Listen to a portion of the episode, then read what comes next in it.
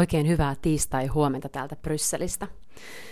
Täällä on vähän kauhulla kyllä seurattu noita Suomessa korkean päämiestason lausuntoja keskuspankin toiminnasta, Euroopan keskuspankin toiminnasta ja suhteessa inflaatioon.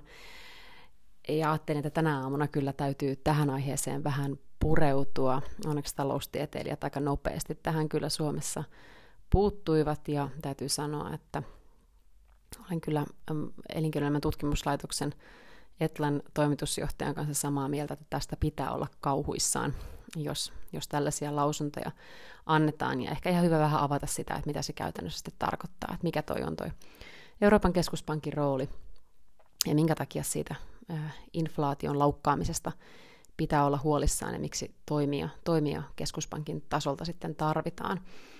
Ja totta kai kriittiset lausunnot myös Euroopan keskuspankin toiminnasta on aina välillä ihan ajankohtaisia ja hyviä, keskustelua pitää käydä, mutta jos osoitetaan, että ihan perustaloustieteen ymmärrystä, niin siinä mielessä ehkä ihan hyvä käydä läpi vähän sitä, että minkä takia Euroopan keskuspankki toimii niin kuin se toimii tällä hetkellä. Mutta käydään ensin vähän läpi, että miltä se näyttää se viikko täältä Brysselistä katsottuna. Neuvoston puolella on aktiivista parlamentissa myös Strasbourgissa istuntoviikolla. Tärkeimpiä aiheita on kyllä taas jälleen kerran tilanne Ukrainassa ja aivan syystä. Ja samoin nyt sitten käydään läpi näitä energiatoimenpiteitä Euroopan unionissa.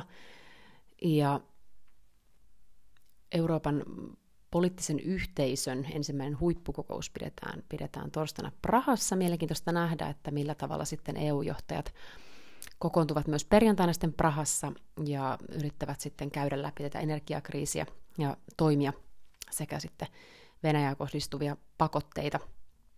Ja sitten myös parlamentti äänestää keskiviikkona noista EUn vastauksessa tähän energiahintojen nousuun Euroopassa. Ja sitten eilen katselin noita keskusteluja tuolla Euroopan parlamentissa, niin siellä oli muun muassa sitten näitä uusien teknologioiden verotusta ja kryptovaluuttaa käytiin läpi. Ja myös sitten Ukrainan liittyen monia erilaisia keskusteluja, on kyse sitten kulttuurista tai ympäristösuojelusta, eli totta kai tällaiseen sotaan liittyy hyvin erinäköisiä politiikan teemoja, mitä sitten myös parlamentti käsittelee aika laajastikin tällä hetkellä. Ja oikeusvaltiota koskeva keskustelu jatkui Haanin kanssa eilen, ja myös sitten keskustelua tuosta ensi vuoden budjetista Euroopan unionille. Ja neuvoston puolella euroryhmä aloitti kokouksensa. Siellä käytiin läpi euroalueen makrotaloudellista tilannetta ja nimenomaan sitten myös jälleen kerran näitä energiahintoja ja sitten inflaatiopaineita. Siellä oli mukana myös OECD:n pääsihteeri ja sitten siellä käytiin läpi näitä euroalueen riskinhallintaohjelmia ja suosituksia. Ja sitten myös ihan mielenkiintoista tässä digitaalista eurosta. Katsotaan nyt, tuleeko siitä todellisuutta, ja jos niin miten pian. Ja tänään sitten on vihdoin keskustelu tästä elektronisten laitteiden yleislaturista Euroopan parlamentissa. Ja kaikki teknologian yritykset ei tästä ole ollut kauhean innoissaan, mutta kuluttajina meistä varmasti monet on ihan tyytyväisiä siitä, että jos saadaan yksi laturistandardi.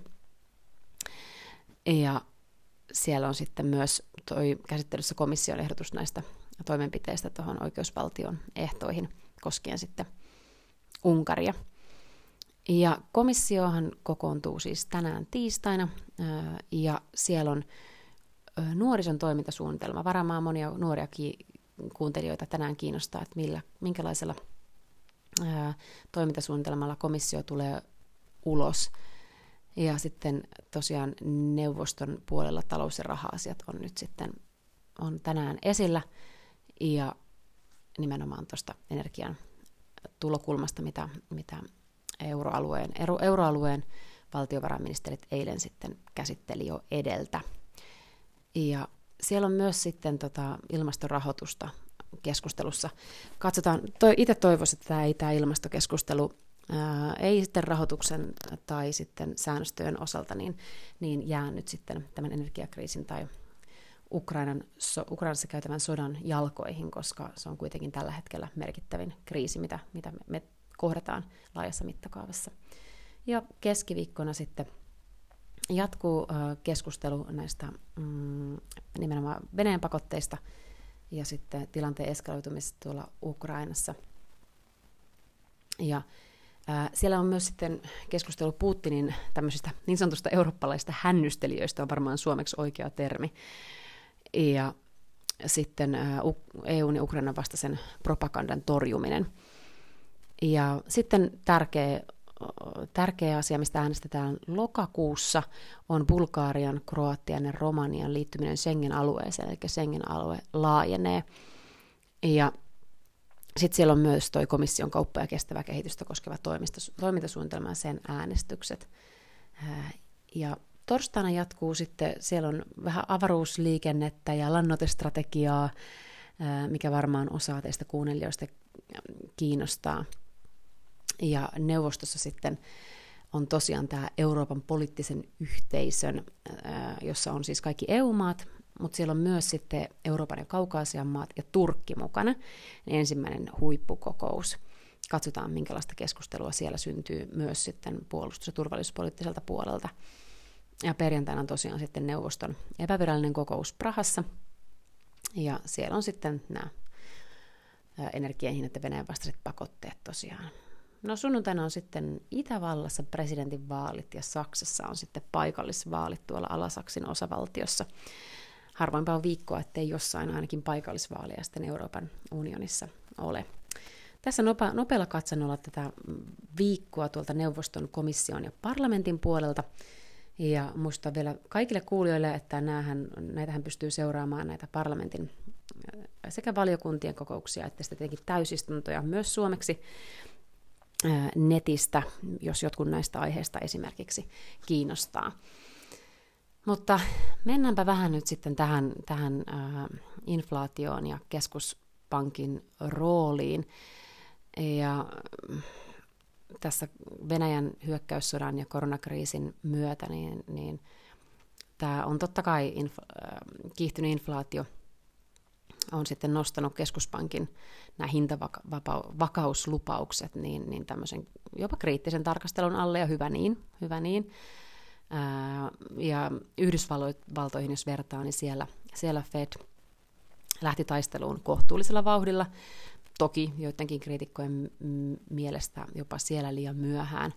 Ja Euroopan keskuspankki kipuilee tämän tilanteen kanssa, koska siis korkoja pitää nostaa, että inflaatio laukkaa, mutta sitten taas euroalueen nämä kaikki jäsenmaat, niin me ollaan hyvin, hyvin heterogeeninen joukko taloustilanteeltamme hyvin erilaisissa asemissa, ja sitten tämmöinen tiukkeneva rahapolitiikka ei vaan sovi kaikille. Niin kuin on tässäkin podcastissa useamman kerran todettu ja teidän monen kanssa keskusteltu, niin etenkään Italialle tällä hetkellä se ei sovi, mutta ei tämä Suomenkaan tilanne nyt näytä mitenkään erityisen hyvältä viime vuosien julkisen velan huikean kasvun myötä. Ja tässä Suomen pääministerin ulostulon myötä on kyllä niin kuin syytä jopa epäillä, että mikä on korkeamman tasolla niin kuin talouspolitiikan perusteet ja ymmärrys keskuspankin roolista. Et tuliko se sitten todella yllätyksenä, että näin uskomattoman velkaiset budjetit niin johtaa inflaation kiihtymiseen, niin siitä pitää kyllä olla huolissaan. Ja nimenomaan pitää olla huolissaan myös siitä, että jos inflaatiosta ei lainkaan pitäisi välittää, ja joku hyvin sanoikin sen, että ja jos kysynnän säätelyssä olisi kyse vaan elvytyksen asteesta, mutta niin kuin, tästähän ei tietenkään ole pelkästään kysymys. Ja Euroopan keskuspankki pyrkii nimenomaan ylläpitämään hintavakautta ja sitten ostovoimaa euroalueella. Ja sitä varten meillä on yhteiset säädökset ja keskuspankin säädökset. Ja ja sehän toteuttaa, siis Euroopan keskuspankki toteuttaa tämän rahapoliittisia toimenpiteitä yhteistyössä sitten kansallisten keskuspankkien kanssa.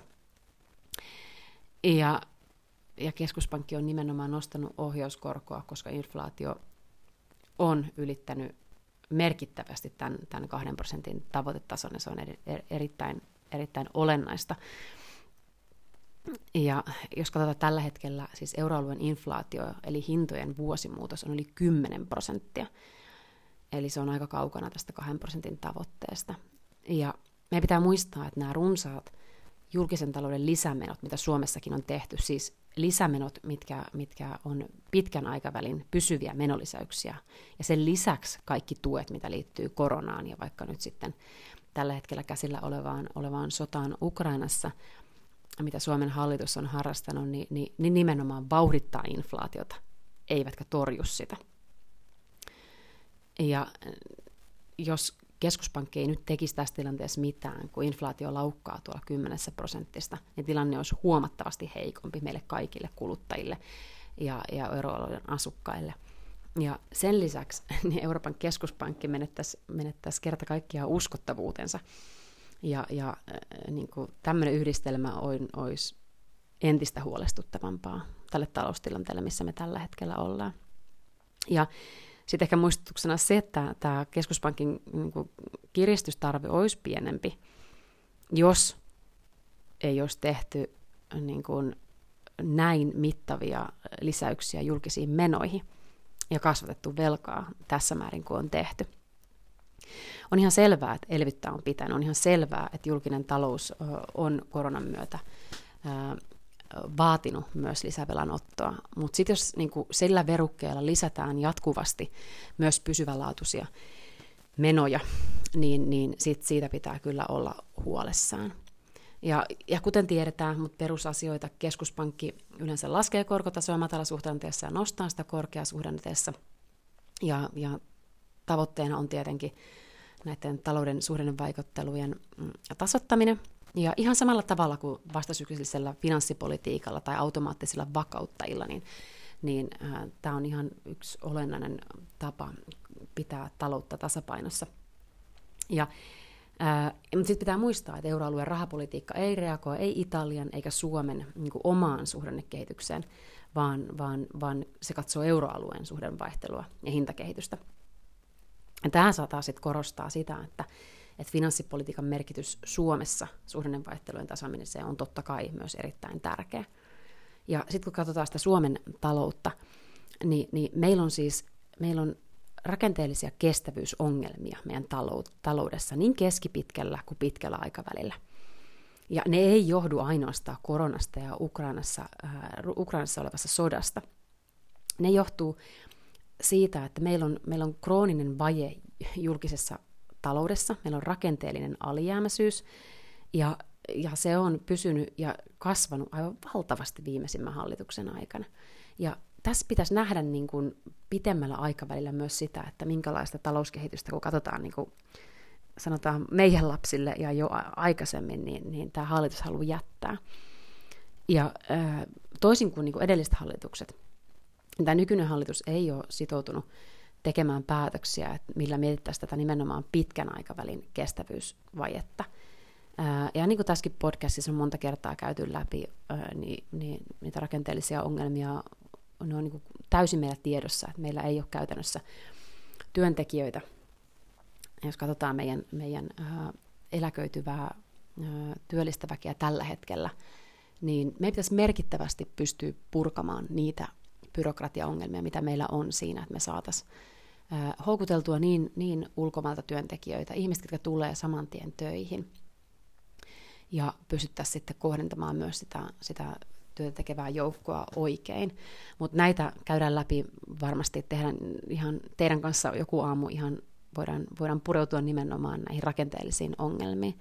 Mutta se, että jos hallitus ei aseta edes päämääräkseen sitä, että julkiselle taloudelle tulisi lisää liikkumavaraa, vaan se velka on se ainoa ratkaisu, niin se liikkumavara myös vähenee vuosi vuodelta, hallituskaudelta hallituskaudelle. Ja missä me ollaan 2 vuosikymmenen aikana, niin tällä hetkellä en edes uskaltaisi katsoa sinne asti. Ja meidän on pakko sopeuttaa julkisen talouden menoja. Kukaan ei halua tehdä leikkauslistoja, ja se on todella vaikeaa. Mutta sitten jos ei me pystytä lisäämään tuloja ja jos työllisyystavoitteisiin, tuottaviin työllisyystavoitteisiin, siis kysymyshän on siitä, että kuinka paljon niillä työtunneilla myös tuotetaan, ja sitten se, että ylipäätään kokonaistaloudessa julkisen talouden tuottavuuteen kiinnitetään entistä enemmän huomiota, niin me ollaan todella suurissa vaikeuksissa, mitä me ollaan nyt tällä hetkellä. Ja sen takia kaikkia ei voi laskea sen varaan, että korkeampi työllisyys tätä korvaisi, jos se ei se ole tuottavaa, se millä tavalla työllistetään. No, palataan taas takaisin tähän Euroopan keskuspankkiin, mistä lupasin, että teidän kanssa tänä aamuna juttelen. Niin, on ihan selvää, että nämä korkomarkkinahuolet on niin kuin merkittävästi lisääntynyt tässä inflaation myötä. Katsotaan Italiaa, valtion 10-vuotinen korko on noussut niin kuin tosi lyhyessä ajassa 4%. Tämä taso on kestämätön, ja on selvää, että keskuspankin pitää tähän reagoida. Ja tämä on se ydinongelma. Meillä on Etelä-Euroopan maita erityisesti, kenellä on krooninen heikko talous, mutta meillä on myös Suomen kaltaisia maita, mitkä jos ei tehdä korjausliikettä, niin me ollaan menossa huonolle tielle, erittäin huonolle tielle. Ja kun maat on velkaisia, ja jos uudistushalua ei oikeasti ole, ja lisävelka on ratkaisu, niin silloin ollaan vieläkin heikommalla tiellä. Ja jotta keskuspankki sitten taas ei tarvittaisi auttamaan, niin meidän pitäisi oikeasti pystyä vahvistamaan näitä julkisia talouksia, se on aivan selvää. Ja sitten se, että meidän pitää saada rahoittajat olemaan halukkaita rahoittamaan näitä valtioiden alijäämiä maltillisemmilla koroilla. Mutta monet maat on ollut jo pitkään riippuvaisia tästä EKP:n valtion velkakirjojen osto-ohjelmasta, mistä pitää olla huolissaan. Mutta toki pitää myöntää, niin kuin osan teidän kanssa on jutellut sitä, että tällä kertaa tämä tilanne on vähän toinen, koska siis inflaatio on kiihtynyt selvästi yli tämän keskuspankin tavoitetason. Ja sitten taas keskuspankki ei voi missään nimessä tällä hetkellä menettää uskottavuuttaan tässä hintavakauden ylläpitäjänä ja maltillisen inflaation pitämisessä kurissa. Ja sitten taas, jotta se EKP eli keskuspankki pystyy pitämään tätä kiihtynyttä inflaatiota kurissa, sen pitää nostaa ohjauskorkoa ja ajaa sitten alas näitä osto-ohjelmia, että se pystyy pienentämään sitten tätä tasetta. Tämä on tämmöistä tasapainoilua inflaation ja euroalueen yhtenäisyyden välillä, se on ihan selvää. Eli EKP tasapainottelee koko ajan tässä hintojen nousun hillitsemisen ja sitten näiden valtiolainojen liian korkeiden korkojen välillä, mistä tässäkin podcastissa on teidän kanssa juteltu useampana tiistaina. Ja sitten taas pitää muistaa, että tämä osto-ohjelman lopettaminen nostaa näiden heikkojen jäsenmaiden korkoja, ja sitten taas se vaikeuttaa niiden alijäämien rahoittamista. Eli helppoja ratkaisuja ei ole, se on aivan selvää. Ja jos meillä oli vähän optimistisia ajatuksia tuossa edellisen Italian hallituksen kaudella, mulla ei hirveästi ole vielä näkemystä, että mikä tuli olemaan tämä talouspoliittinen linja tämän uuden Italian hallituksen kanssa, mutta tarvitaan mittavia oikeasta talousuudistuksia, että sijoittajien nimenomaan luottamus paranisi. Ja tämmöinen NS-normaali jatkuminen, niin se oikeasti edellyttää sitä inflaation hidastumista, jotta sitten keskuspankki voisi sanoa, että ei tarvitse enää kiristää tätä rahapolitiikkaa merkittävissä. Mutta heikossa tilanteessa inflaatio ei hidastu, ja sitten taas EKP tarvii samaan aikaan nostaa korkoja hidastaakseen näitä hintojen nousua.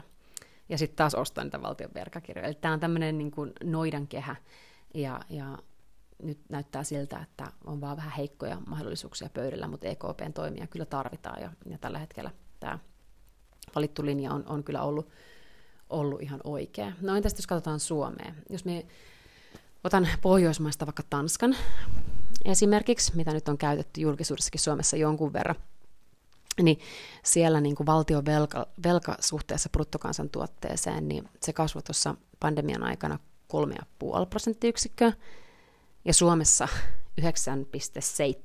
Ja sitten taas Suomessa samaan aikaan niin kotitalouksilla käytettävissä olevat tulot on pienentynyt. Ja tämä on niin kuin todella huolestuttavaa, jos verrataan niin kuin näitä kahta maata esimerkiksi.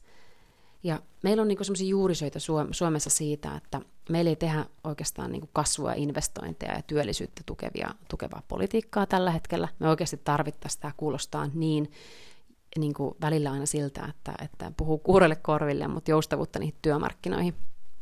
Ja niin kuin sanoin, niin me tarvitaan oikeasti niitä tekijöitä. Me tarvitaan niitä ulkomailta tällä hetkellä. Me pitää katsoa niin kuin laajassa mittakaavassa meidän teollisuuspolitiikan ja yritysten kilpailukykyä, koska sieltä syntyy se tuottavuus. Ei se, että meillä on niin kuin hinnalla millä hyvänsä työllisiä, vaan sillä, että se työ on oikeasti tuottavaa. Ja tämä kuulostaa siltä, että tämä ei ole mitään ydinfysiikkaa. Sitä se ei olekaan, mutta jostain syystä tällä hetkellä Suomessa ei tällaista politiikkaa tehdä. Ja sitten jos me palaan vielä lopuksi inflaatioon, niin se korkea inflaatio oikeasti vaikuttaa meidän ihmisten, niin kuin jokaisen meidän elämään monella tavalla. Jos ajatellaan niin kuin hintojen nousu, se vaikuttaa automaattisesti meidän kulutuskäyttäytymiseen, se on ihan selvää. Ja sitten taas inflaatio, kun se vaihtelee paljon, niin se tuo epävarmuutta. Se tuo epävarmuutta niin meille kuluttajille, yrityksille ja sitten koko euroalueelle. Ja ei ole selvää, että mikä on se niin kuin me täsmätavoite tuossa inflaatiossa.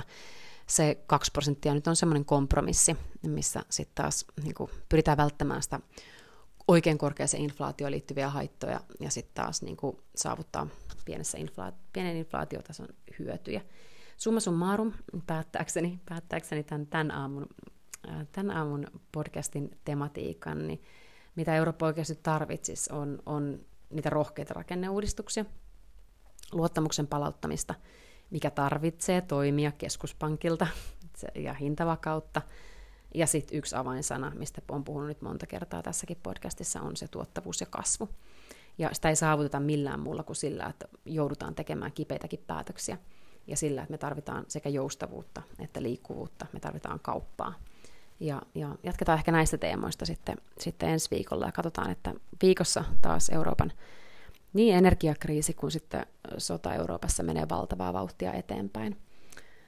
Mutta näillä ajatuksilla tähän tiistai-aamuun jatketaan taas ensi viikolla. Laittakaa taas toiveaita tulemaan. Iso kiitos niistä jälleen viime viikolta ja pyrin kyllä reagoimaan joka viikko näihin ajankohtaisiin teemoihin täältä Euroopan unionin näkökulmasta myös. Ei muuta kuin oikein mukavaa tiistaita ja viikon jatkoa ja ensi viikkoon. Moikka moi!